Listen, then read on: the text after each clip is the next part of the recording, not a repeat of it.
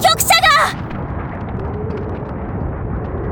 遠くで小梅の声が聞こえていた僕はどうしたんだっけ柊に峰打ちを食らって気を失って遠い意識の中で歌が聞こえた澄み切った青い空を飛ぶ一羽のカナリアを眺めながら僕はその歌を聴いていた。あのカナリアは誰の飼っていたカナリアだろうどうやって鳥かごから逃げ出して飛んでいったんだろうと。そんなことをぼんやりと考えながら、僕は、ここは、蓮華。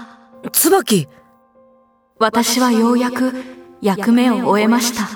え継承の儀は？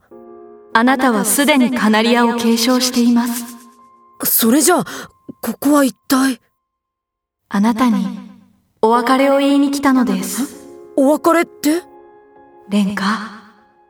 あなたならきっと、カナリアという重責に負けず、あなたらしい未来を切り開いていけるはず。じゃあ僕は、これから一体どうすれば？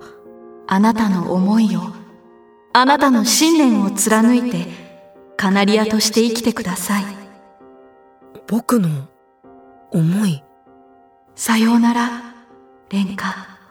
椿待ってくれ。まだ僕は教えてほしいことがたくさんあるんだ。椿